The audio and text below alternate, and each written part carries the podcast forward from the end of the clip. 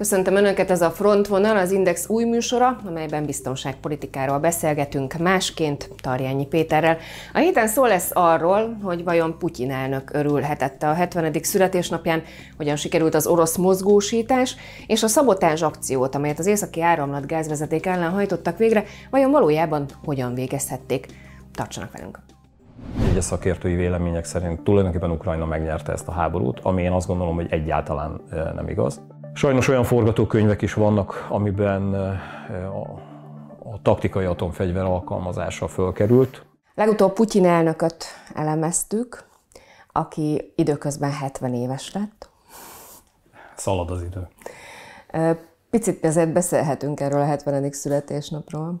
Hát én azt gondolom, hogy izgalmas születésnapja van Putyin elnöknek, tehát hogyha ha csak olyan szempontból nézzük, hogy hol tart a háború, és hát most már ez köztudott, és nem csak hírszerzési perkekben, hanem valahol Oroszországban is egyre inkább ez nyilvánosságot látott, hogy annak ellenére, hogy ha baj van, akkor mindig letagadják, hogy ő az, aki a fő irányító, de komoly problémát jelent az, hogy közvetlen a műveleteket egyre több esetben saját maga egy személyben irányítja.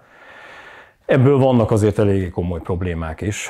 Több vereséget, veszteséget egyébként pontosan ennek az egyszemélyes irányításnak tudott be az orosz vezérkar. Oroszország bajban van. Én ezt azért nem dimenzionálnám túl, tehát hogy ebben nagyon-nagyon sok olyan vita van itthon is, illetve külföldön is, hogy egyes szakértői vélemények szerint tulajdonképpen Ukrajna megnyerte ezt a háborút, ami én azt gondolom, hogy egyáltalán nem igaz.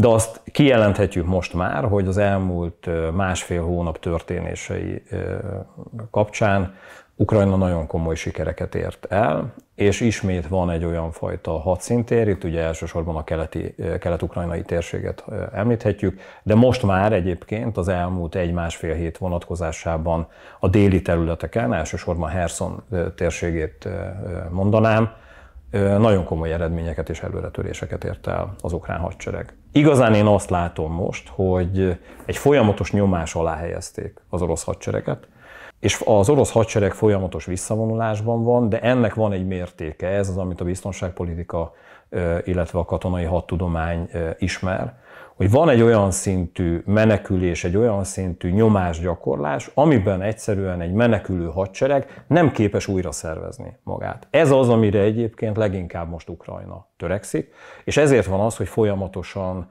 csapásokat mér és szorítja az orosz erőket, nem hagy nekik levegőt, hogyha lehet így fogalmazni. Nagyon-nagyon sokan meglepődtek azon, hogy a híd ellen egy támadás indult, miközben ez már hónapok óta várható volt. Ez egy nagyon-nagyon szimbolikus, támadás volt. Hasonlóképpen egyébként, mint ahogy a Moszkva rakétacirkáló elsüllyesztése, ez is azt bizonyítja, hogy az ilyen fontos objektumok teljes egészében veszélyben vannak, és annak ellenére, hogy az orosz propaganda tulajdonképpen ilyen megtámadhatatlan, elpusztíthatatlan valamiként apostrofálta ezt a ezt a hidat, ennek ellenére sikeres támadást tudtak ellene végrehajtani. Ennek a hídnak tényleg stratégiai fontossága van, hiszen kétszer kétsávos útként, tehát közútként, illetve az, hogy vasúti forgalom, teherszállítás történhet ezen a hídon közvetlenül az orosz területekről, tehát nem a megszállt ukrán, tehát Oroszország által a megszállt ukrán területekről beszélünk, hanem közvetlenül Oroszországból ezen a hídon keresztül a Krímfélszigetre tud rengeteg hadianyag, muníció érkezni, és érkezett is az elmúlt hónapokban, amin keresztül nagyobb biztonsággal, nagyobb hatékonysággal tudta a déli fronton Oroszország a saját erőit ellátni. Ezt próbálta veszélyeztetni, illetve megakadályozni ezzel a támadással véleményem szerint Ukrajna. Részben ez sikerült. Nyilván most a híd egy része leomlott, de ezek olyan mobil, gyorsan építhető hídelemekből állnak, amelyeket tulajdonképpen az elkövetkező néhány napban vagy másfél-két hétben képes Oroszország kicserélni. Tehát én azt gondolom, hogy a nem működő híd részeket is nagyon-nagyon gyorsan helyre fogják állítani. A nagy kérdés az, hogy Ukrajna képes-e további támadásokkal ezen a hídon az utánpótlást teljes egészében ellehetetleníteni. Valóban ennyire erős az ukrán hadsereg, és ennyire gyönge lenne az orosz? Nézd, Mert azért Azt... ezekből az erőviszonyok szerintem teljesen másképp rajzolódnak ki, mint amit mondjuk általában gondolnánk. Azt, azt kell megértenünk, hogy, hogy Ukrajna élőerőben, tehát egyszerűen a katonák létszámában magasabb létszámmal rendelkezett egyébként az előzetes mozgósításoknak, és ott ugye egy teljes mozgósításról beszélünk.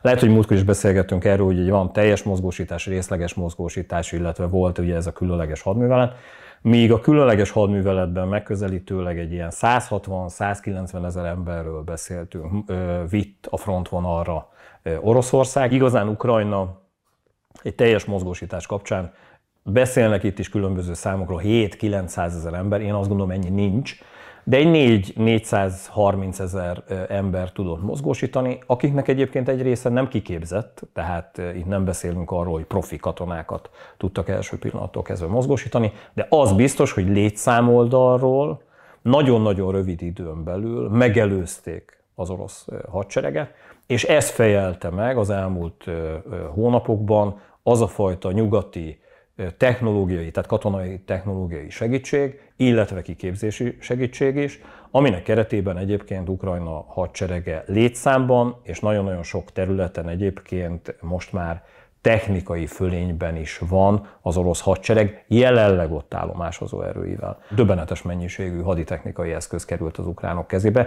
Egyszerűen azzal, amit előbb fogalmaztam, hogy nyomják őket a, a, az ukránok, az orosz haderő rengeteg nehéz fegyverzetet hagyott hátra, amit egyébként Ukrajna, mivel hasonló ilyen eszközöket használ, nagyon-nagyon gyorsan összeszedett és nagyon gyorsan tudott használni. Ugye azt értsd, hogy egy katonai egységnek, ha vissza kell vonulnia, vagy menekül, a parancsnokok elsődleges kötelessége az, hogy azokat a haditechnikai eszközöket, amelyek hátra maradnak, meg kell semmisíteni. Tehát, hogy ne tudja az ellenfél használni. Ez szinte száz százalékban meghiúsult. Tehát tulajdonképpen tényleg úgy hagyták ott, majd hogy nem egy 180 fokos fordulattal, hogyha egy tüzérségi lövegről beszélünk, megfordítják az ukránok, és, és harcolni tudnak vele, és azonnal használni tudják a, a, az oroszok ellen. Tehát ez is közrejátszik. És hogy visszatérve egy kicsit, és bocsánat, hogy így, így csapongunk, tehát Kelet-Ukrajnában egy nagyon komoly előretörést láthatunk. Most Herson térségében van egy olyan helyzetben az orosz hadsereg, amivel egyébként én magam is elsősorban augusztus elején azzal számoltam, hogy ott lesz a főcsapás iránya. A másodlagos csapás irányul most ebbe a térségbe, ez a Nyeper nyugati partja, ahol tulajdonképpen egy megközelítőleg, most már azért nincs 20 ezer, de egy 10-12 ezer fős olyan orosz kontingens került egy katlanba, egy zsákba. Ugye Nyeperen nem tud visszavonulni. Utánpótlást egyszerűen azért nem tud kapni, mert folyamatosan belőtte magát az ukrán tüzérség, és olyan eszközökkel rendelkeznek, amivel nagy hatótávolságról, 70-80 kilométeres távolságból is precízen meg tudják semmisíteni az orosz utánpótlásokat. És most már ott tartunk, hogy elkezdték, ez ugye a katlant így kell elképzelni, és a katlan, mint egy zsák, elkezdik összehúzni a zsák száját, és tulajdonképpen a Nyeper partján elindult egy olyan bekerítő hadművelet, ami, ha ilyen ütemben halad, elérheti azt Ukrajna, hogy itt a, a zsák száját úgymond összehúzva a teljes Katlan térségét, tehát Herson térségét be tudja lőni mindenfajta tüzérségi eszközzel. Ez egy pokoli helyzetet eredményez az orosz ott ragadt erőknek, mert egyszerűen a Nyeperen nem tudnak visszavonulni, vagy ha meg is próbálják a visszavonulást, képzeld el, hogy te tényleg úszva, futva, hajózva, tehát hogy hogy mennél ott át, tehát tényleg egy ilyen helyzetbe ö, ö, kerülnek. Ha pedig bent ragadnak, utánpótlás nélkül, tehát víz, lőszer, élelmiszer utánpótlás nélkül, hogy tudnák tartani a térséget. És ezért mondom azt tényleg egyfajta keretes szerkezetben, hogy Putyin elnök nem örülhet itt a születésnapján, mert hogy azon keresztül, és ez most már megint csak biztos, hogy ő napi szinten ott van a katonai vezetés tanácskozás, hogy most nyilván nem személyében, hanem adott esetben távolról, de látja, hogy mi történik, ezekkel az információkkal mind-mind tisztában van. És látja azt, hogy baj van Kelet-Ukrajnában, és látja azt, hogy baj van Dél-Ukrajnában is. Ezért veszélyes, és ezt nem hagyhatjuk ki, az a fajta kommunikáció, amiben folyamatosan arról beszélnek, hogy az elcsatolt területek, ahol ugye megtörtént a népszavazás, láss csodát, természetesen úgy döntöttek, hogy Oroszországhoz kívánnak csatlakozni, be is került már az új orosz, tehát hogy az alkotmányba, hogy ezek a területek Oroszországhoz csatlakoznak, hogy ennek kapcsán folyamatosan atomfegyverrel fenyegetik a világot, hogyha itt valamilyen fajta támadás indulna. Erre is vannak forgatókönyvek, hogy értsék a nézők, sajnos olyan forgatókönyvek is vannak, amiben a, a taktikai atomfegyver alkalmazása fölkerült a palettára. Ennek is vannak fokozatai, az egyik fokozat például egy figyelmeztető atomrobbanás vagy robbantás a Fekete-tenger nemzetközi vizein, tehát nem lakott területen, hanem mondjuk Ogyessa partjaitól mondjuk 100 kilométerre, most mondtam valamit, és ne a legrosszabbra készüljünk, tehát hogy valamelyik ukrán települést egyszerűen elsöpri az orosz haderő így a, a földszínéről, hanem egy ilyen figyelmeztető taktikai atomrobbantás, ha történik, az egy döbbenetesen új helyzetet eredményezne, és hiába mondja egyébként, és ezt is tegyük tisztába a NATO azt, hogy erre megvannak így a forgatókönyvek. Én azt gondolom, hogy ebben a helyzetben mindenki újra gondolná, hogy hogyan áll ehhez az egész helyzethez. Milyen forgatókönyvek lépnének életbe akkor, ha ez megtörténik? Ebben van a nagyon ez a sarkos, tehát ez a karcsörtető hozzáállás, hogy akkor a NATO kemény lépéseket fogalmaz meg, és katonai válaszlépéseket is. Nyilván a katonai válaszlépésekben olyan katonai válaszlépés, hogy akkor atomfegyvert vetnek be ilyen vice versa alapon. Én azt gondolom, hogy ez nincs. Egy-két szakértői véleményt hallottam, hogy ez is ott van a forgatókönyvek között. Én erre 0,0000 nem tudom, százezereléket adnék. Az, hogy valamilyen fajta katonai erő megjelenik, NATO erő Ukrajna mellett, Ukrajnában, ezt el tudom képzelni. Az, hogy történik egy olyan globális áttörés, hogy a legkorszerűbb fegyverrendszereket pillanatok alatt megkapja Ukrajna kezelő személyzettel együtt. És ez nyilván egy nyílt eszkalálódás irányába vinni. Hát igen, a... ha a NATO Ukrajna mellé áll nyíltan, vagy akár a területén Akkor ez is, harc. Akkor az már egy másik felállás. Ez egy teljesen másik felállás. Illetve hát különböző gazdasági és olyan kommunikációs lépéssorozatok, amiben én azt gondolom, és ez az, ami igazán visszatartó erre, és ezt szeretném elmondani a, a nézőknek. Vannak támogatói Oroszországnak, például Irán is, mi is beszélgettünk erről, hogy harci drónokat küldött Oroszországnak, és ezeket a harci drónokat az ukrán hadsereg ellen már bevetette Oroszország. Abban a pillanatban, hogyha egy ilyen atomfegyver alkalmazás történik, még akkor is, hogyha ez egy ilyen hát ez milyen ilyen figyelmeztető robbantás. Abban a pillanatban Kína, India, Irán mind-mind hátralép Oroszországtól. Nem akar senki sem egy olyan országgal együttműködni, sem katonailag, sem hírszerzésileg, sem gazdaságilag, amelyik egyébként azt a döntést hozta, hogy egy ilyenfajta atomrobbantáson keresztül fenyeget egy másik országot. Egy ilyen ö, lépésnek Azért beszéljünk arról is, hogy az emberi vonatkozása mi lehet. Jó. Uh, illetve a biztonságpolitikai vonatkozásai, hiszen alapvetően a műsorunk is erről szól, de, de mondjuk egy ilyen lépés a hétköznapi életben mit okozhat, illetve egy ilyen lépés a biztonságpolitika szempontjából mit okozhat. Ez Gondolom, egy... hogy most is nagyon sokan, sokféle módon vizsgálják a különböző szolgálatok ezeket a helyzeteket, akár látod. percenként, és Hát ha nem is percenként, de igen. De gyakorta. Így van. És különböző forgatókönyveket állítanak fel, vagy helyzeteket elemeznek. Mit tehet a hétköznapi ember, és mit csinál most mondjuk valamelyik szolgálat? Vegyes a kép egyébként. Tehát hadd mondjam neked azt, hogy a, a, a polgárok szintjén egyébként például az Egyesült Államokban is, hát ha nem is percenként és nem is napi szinten, de nagyon, köz, nagyon komoly közvéleménykutatásokat indítottak el, hogy mennyire tartanak az atomháborútól, és mennyire értenek például egyet azzal, hogy Ukrajnát az Egyesült Államok fegyverekkel támogatja, és azzal, tehát utóbbival egyet értenek az amerikai polgárok, viszont az atomháborútól félnek. És ez a fajta félelem, tehát ezt érts, hogy igazán az orosz doktrinának mindig is a részét képezte az atomfegyverrel való fenyegetés.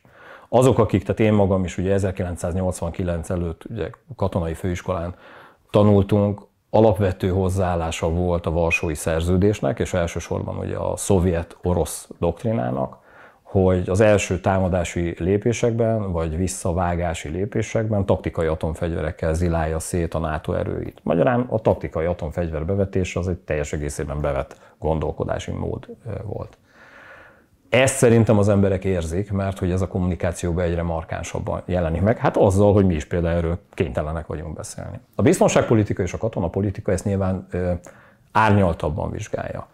Például az, amin keresztül előbb is elmondtam, hogy nem azzal számolnak forgatókönyv oldalról, ha mégis, tehát ha mégis úgy döntene Oroszország, hogy bevet egy ilyen fegyvert, hogy mondjuk Odesszára ledobnak egy ilyen e, taktikai atomeszközt, vagy a frontvonalon egy tüzérségi lövedékkel e, lövik szét három-négy taktikai atomtöltettel, hanem elsősorban ezzel a félkísérleti vagy figyelmeztető robbantással, tisztában vannak azzal, hogy az orosz katonai vezetés is látja, hogyha egy ilyen eszköz katonai szempontból, katonai célpontok ellen vagy civil célpontok ellen bevetésre kerül, akkor ez innentől kezdve egy, egy lavinát indít el. Azzal is tisztában van egyébként nem csak Putyin, hanem az orosz politikai vezetés, hogy a mozgósítás kapcsán is látszódik, hogy az emberek a különleges hadműveletet még csak-csak elfogadták. Legyintettek rá. Az, amin keresztül egyes, tehát például földön, egyes térségekben ilyen 7500-8000 fős településről 7-800 férfit elvisznek katonának, tehát besorozták őket. Az is látszódik, hogy egyébként az orosz lakta területeket kiméli az orosz politikai vezetés. A nemzetiségeket nagyon nem kiméli. Tehát ezek is olyan társadalmi feszültségeket hoznak, amiben egy ilyenfajta atomfegyverbevetés és az erre megjelenő nemzetközi visszajelzések hozhat olyan társadalmi feszültséget, amiben egyszerűen megdől, és még, még nincs is vége a háborúnak, csak egy ilyen lépés után Putyin hatalma. Tehát, hogy tényleg, mintha ilyen tyúktojásokon lépkedne az orosz elnök, ami, amit ő egyébként nem szeret, kénytelen most a mindennapokban dönteni. Tehát én ezért mondom azt, hogy én nagyon-nagyon kicsi esélyt adok arra, hogy itt, és erre megint 0,000 ezreléket, hogy itt konkrét katonai vagy civil célpont ellen támadás indulna. Annak ellenére, hogy például ez is hír volt, és láttam, hogy erre is megremegett a világ, hogy megjelentek, ugye megjelent egy atomvonat a katonai térségben, hogy az atomvonat most ezt idézőjelbe hívják így, olyan szállítóeszközt hív így a szakma, amiben a frontvonalra atomtöltetet lehet szállítani. Tehát ez ilyen speciálisan kialakított vagonok, a nagy valószínűséggel egyébként üresek voltak. Tehát hogy ez is a, a kommunikáció részét képezi. Tehát ez a folyamatos, hogy vigyázzatok, vegyetek komolyan, mert egyébként ezt, ezt, ezt megtehetem, vagy megtehetem. Tehát ott van például a Belgorod, ami egy atomtenger alatt járó, és ő is ugye most ott a tengerben nem tudni, hogy pontosan mit csinál, vagy néha eltűnik, néha felbukkan. Ennek mi az üzenete? És beszéljünk majd egyébként itt az északi áramlatról is, hogy egyáltalán Persze. mi történik a tengerben. Jó, hát az orosz doktrina egyik nagyon-nagyon fontos részét és haderőnemét képezte és képezi a tenger alatt járó. Oroszország nem rendelkezik akkora felszíni hadiflottával, mint az Egyesült Államok, vagy adott esetben Kína. Mindig is egyébként Oroszország nagyobb hangsúlyt fektetett az olyan fajta támadó, hírszerző hadműveletekre, ahol rejtetten lehetett eljutni a célpontig, értsd ez alatt például hidegháború idején, hogy az Egyesült Államok keleti vagy nyugati partján cirkáltak, vagy Alaszka térségében cirkáltak orosz tengeralattjárók, ezek egy része atomtengeralattjáró volt, és ezek képesek voltak arra, hogy, hogy eltűnjenek, akár hetekre, és hetekig a víz alatt maradjanak, és lekapcsolt hajtóművel, vagy csak minimális hang keltésével eltűnjenek a, a tenger 6-900 méteres mélységében, és egyszerűen ne lehessen őket felfedezni. Ez egy pokoli félelmet keltő valami, mert képzeld el, hogy az összes detektáló, felderítő rendszer nem tudja érzékelni. Egyébként a mai napig ez nagyon-nagyon nehéz, hogy egy ilyen eszköz hol jár, és képzeld el, amikor egy ilyen eszköz megkezelíti a célpontot esetünkben most legyen ez mondjuk az Egyesült Államok nyugati partja, és a nyugati parttól 80-90 kilométerre megközelítőleg másfél-két perc alatt a 6-700 méteres mélységből kilövési magasságba, tehát ez mit tudom én jelent. Tehát akkor se kell fölbukkanniuk a víz felszíne fölé, hanem a víz felszíne alól néhány méteres mélységből atomfegyvereket tudnak indítani. Tehát hogy ez Ez mindig egy óriási elrettentő erő volt.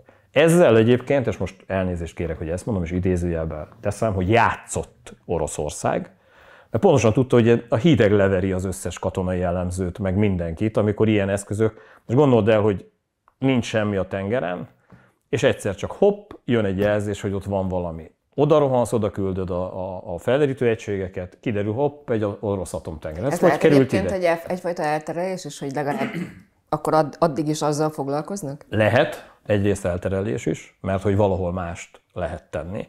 Másrészt az elrettentés, mert hát elkezdesz gondolkodni, hogy semmit nem vettünk ebből észre, hopp, most ez, és utána eltűnik megint. És akkor megint keresed, hogy hova lett, és ez egy ilyen macskaegér játék, amiben napokat, heteket ezzel el lehet tölteni, és ez egy idegörlő valami, óriási erőket le lehet kötni. Tehát ennek a hidegháború idején is, most ha nem dollár, tehát így pénzesítve, hogyha ezt tudom mondani, 100 millió dollárok tudtak elrepülni egy-két hét alatt egy ilyenfajta macskaegér játék kapcsán, amiben az amerikai haditengerészet kergette ezeket a, a hajókat. Ezt a fajta doktrinát egyébként Oroszország továbbra is folytatja.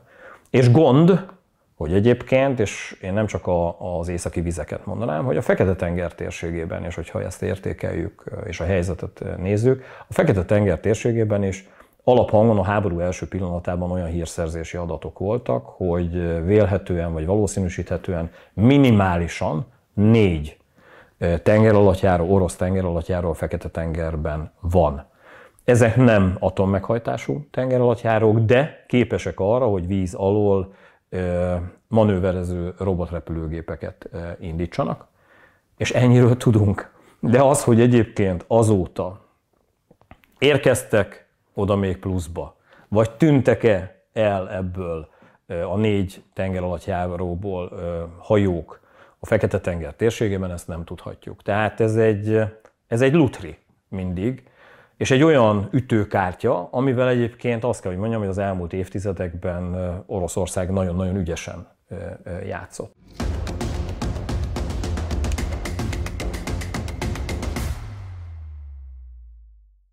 csőgörény, vagy más? Vagy végül is mivel robbantották fel az északi áramlatot, vagy mik a lehetséges teóriák ebben, az hamarosan kiderül. A robbanás pillanatában a robbanóanyag vegyi anyag része és a gáz egy olyan helyzetet eredményez, amiben megsemmisül maga a, a robbanóanyagnak mindenfajta nyoma. Beszéltünk már arról, hogy nagyon érdekes mindig, ami a tengerben és a tenger alatt történik, nem csak a tenger alatt járók miatt, hanem a kommunikációs csatornák miatt is, illetve hát itt van az északi áramlat, csőgörénye vagy sem. Hát igen, az 1950-es évektől kezdődően mindkét oldal, tehát a hidegháború idején észlelte azt, hogy, hogy nagyon komoly tenger alatti kommunikációs kábelek, illetve energetikai fejlesztések mentén, tehát energia hordozókat szállító csőrendszerek fognak épülni. Első lépésben egyébként a hidegháború hírszerzési részében arra csaptak le, hogy hihetetlenül nehéz az felderíteni, hogy mi történik, ahogy előbb is, a tenger alatt. Tehát, ha valaki rejtetten ezekre a kommunikációs csatornákra úgymond rá tud csatlakozni, és nagyon egyszerűen fogalmazva le tudja hallgatni ezeket a kommunikációs csatornákat, akkor nagyon-nagyon érdekes információkhoz tud hozzájutni. És ebbe hihetetlen fejlesztéseket indított már el akkor mindkét oldal, aminek keretében egyébként mindkét oldal képes volt a másik eszközeit hallgatni. És nyilván készült mindenki a pokorra is, tehát hogyha a hidegháború átcsapna egy nyílt háborúba, aminek keretében ezek a vezetékek, akár kommunikációs, akár energiahordozó vezetékek, vezetékrendszerek elsődleges célpontként voltak azonosítva. Egyrészt van, és ez nagyon furcsa, a tenger alatti nyomozás, mert hogy ki kellett deríteni azt, hogy mi történhetett ott. Történhetett-e, de ezt az első pillanattól kezdve egyébként a szakértők mondták, valamilyen fajta technikai malőr, amihez kapcsolódóan egy műszaki hiba okozott valamilyen fajta detonációt. Ehhez az szükséges, hogy a tenger alatt folyjon a nyomozás, amit elsősorban tenger alatt járókról és bizonyos mélységekben embereken keresztül, tehát búvárokon keresztül, illetve különböző szondákon keresztül lehet végrehajtani. Ezek a szondák meg tudják közelíteni. Különböző ilyen régészeti filmekben lehet látni, amikor tenger alatti régészetnél, hogy ténylegesen ilyen kis robotok oda mennek, fölvesznek, hoznak mintát, stb. Tehát ezeken keresztül lehetett felderíteni azt, hogy, hogy mi történhetett a víz alatt. Első lépésben ugye az nagyon-nagyon nehéz megtudni, hogy hány helyen történik egy ilyenfajta támadás. Nyilván nem egy helyen történt ez a robbanás hanem több helyen, és ezeket ugye beazonosítani, majd ezekről a helyekről valamilyen módon mintát venni. Ez azért döbbenetes egyébként, mert hogy ugye írtam egy könyvet, és ebben szakértők segítettek, most fog megjelenni, hogy ez egy, ez egy regény, ugye a Domino, és annak most egy kicsit spoiler ezek, de az egyik legfontosabb része az az, hogy pontosan ezzel játszottunk és gondolkodtunk, hogy egy ilyenfajta háborús helyzetben egyébként mennyire van kitéve az északi áramlat egy ilyenfajta támadásnak, és döbbenetes, hogy miközben az elmúlt tíz hónapban azon töprengtem szakértőkkel, hogy mit lehet tennie, közben ténylegesen egy, egy igazi művelet irányító, egy hírszerző művelet irányító egy ilyenfajta szabotás akciót előkészített. Három módja van egyébként egy ilyen támadásnak, hadd mondjam a legegyszerűbb módot, ott van a vezeték, és arra ráküldenek néhány víz alatti robbanó eszköz, vagy robbantó eszköz, mondjuk torpedót, és szétlövik. Erre, és ezért ebben megint csak... Azt es... gondolom nem szivárgást okoz. Nem, hát az nyilván egy óriási detonáció, amin keresztül megsemmisül az a cső rész, a többiet több helyen végrehajtanak, akkor pokoli pusztítást lehet tenni, hiszen itt ne, ilyen 8-10-15 méteres darabok tűnnek el a semmibe, és hogyha ezt megcsinálod 6-8 helyen egymástól több kilométeres távolságra, használhatatlanná teszed a, a, a, a vezetéket. És itt súlyoznám ezt, amikor ugye azt mondják, hogy, hogy nincs olyan nagyon sok hatalom, amelyik egy ilyen támadást végre tudna hajtani. Ilyen nyílt támadást több ország végre tud hajtani, olyan országok, akik rendelkeznek tenger alatt járóval. Van a másik módszer, ez, amit egyébként itt felkaptak, ez a csőgörényes módszer, aminek keretében azt kell látnunk, hogy ezeket a vezetékeket valahogyan mindig ellenőrizni szükséges. Az ellenőrzés egyszerűen azért van, hogy van-e repedés, valami fajta korrózió, és vannak olyan fajta, ezeket az eszközöket hívják ugye csőgörénynek, vagy csőmalacnak, mert ugye van olyan is, ami olyan méretű, rengeteg detektorral, szondával, érzékelő eszközzel van ellátva, és ezek, hát mint ez a szoba, tehát hogy ilyen 3-5 méteres szondák, amik süvítenek a, a, a csőben, és folyamatosan több ezer adatot szednek össze, amit egyébként a központnak fönn a víz felszínén továbbítanak. Ezekre az eszközökre is rá lehet tenni adott esetben robbanó eszközt. Ez a klasszikus szabotás, mert ugye ez azt feltételezi, hogy az a cég, amelyik ezt az ellenőrzést folytatja, annak valamelyik alkalmazottja valamit megbuherál így pestésen azon a, a, a szondán, és arra ráhelyez mondjuk egy robbanó eszközt, és az a robbanó eszköz elsüvít, és annál a 342-es kilométer szakasznál, ahol ez be van programozva, elvégez belülről egy robbantást, vagy egy robbanást, amin keresztül a detonáció szétveti a csövet. Ez Miért is nem egy... veti szét annyira? Hogy felrobbantsa teljesen. Mert nyilvánvalóan... Vagy méreteiben hogyan kell ezt elképzelni? Ez, ez, ez méretében tekintve ez egy, ez egy lokalizáltabb robbanás, kisebb, mert hogy ezen, tehát most azt érts, hogy egy szondán azért nem lehet olyan mennyiségű robbanóanyagot elhelyezni, mint mondjuk egy torpedóban. Tehát, meg hát nyilván azt oda kell vinni, most gondold el, hogy van egy beépített ember, aki most nagyon tényleg sarkosan fogalmazok, és ezt ne értsék félre a nézők, de ilyen szatyorszám viszi föl a, a szonda mellé a robbanóanyagot, hogy, hogy egy olyan méretű robbantást elintézem. Egy, egy torpedóban adott esetben több tíz kilónyi robbanóanyag van. Nyilván egy ilyenfajta csőgövényes támadásnál jóval kisebb mennyiségű robbanóanyagot lehet elhelyezni. És van a harmadik változat, ami az utóbbi évtizedek egyik nagyon-nagyon nem szép része, hogy nagyhatalmak elkezdtek olyan robbanóanyagokat fejleszteni, amit direkt az ilyen szabotás akciókra fejlesztenek, aminek van egyrészt egy kis mennyiség óriási pusztítást végző elv logikája, és van egy másik nagyon fontos logikai része, hogy a robbanás pillanatában, amilyen elegyel találkoznak, esetünkben gázzal, ez a gáz egy olyan kémiai hatást, vegyi hatást elindítson, amin keresztül nem lehet kideríteni, hogy milyen robbanóanyagot használtak. Tehát magyarán a két, tehát a robbanás pillanatában a robbanóanyag vegyi anyag része és a gáz egy olyan helyzetet eredményez, amiben megsemmisül maga a, a robbanóanyagnak mindenfajta nyoma.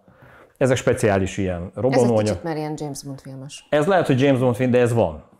Persze nyilván a filmből is onnan merítenek, ami a valóság. Igen, és ugye ez azért kemény, mert, és akkor ami az első gondolatom volt, a tenger alatti nyomozásban történik mintavétel. Egy egyszerű fémlemezen is olyan robbanóanyag minta marad, amiből ki lehet következtetni azt, hogy ez mi lehetett, és ami ennél keményebb, hogy ki lehetett, hogy, tehát ki lehetett a végrehajtó, mely ország használja ezt. Senki nem szeretné azt, hogy, hogy egy ilyen helyzetben kiderüljön, hogy ő volt a hunyó, ő volt az elkövető.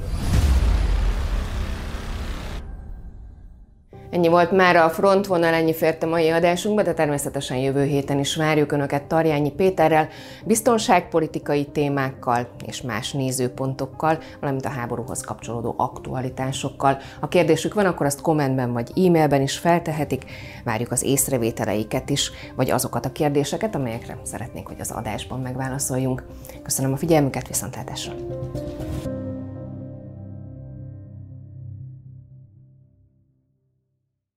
A műsor a Béton partnere.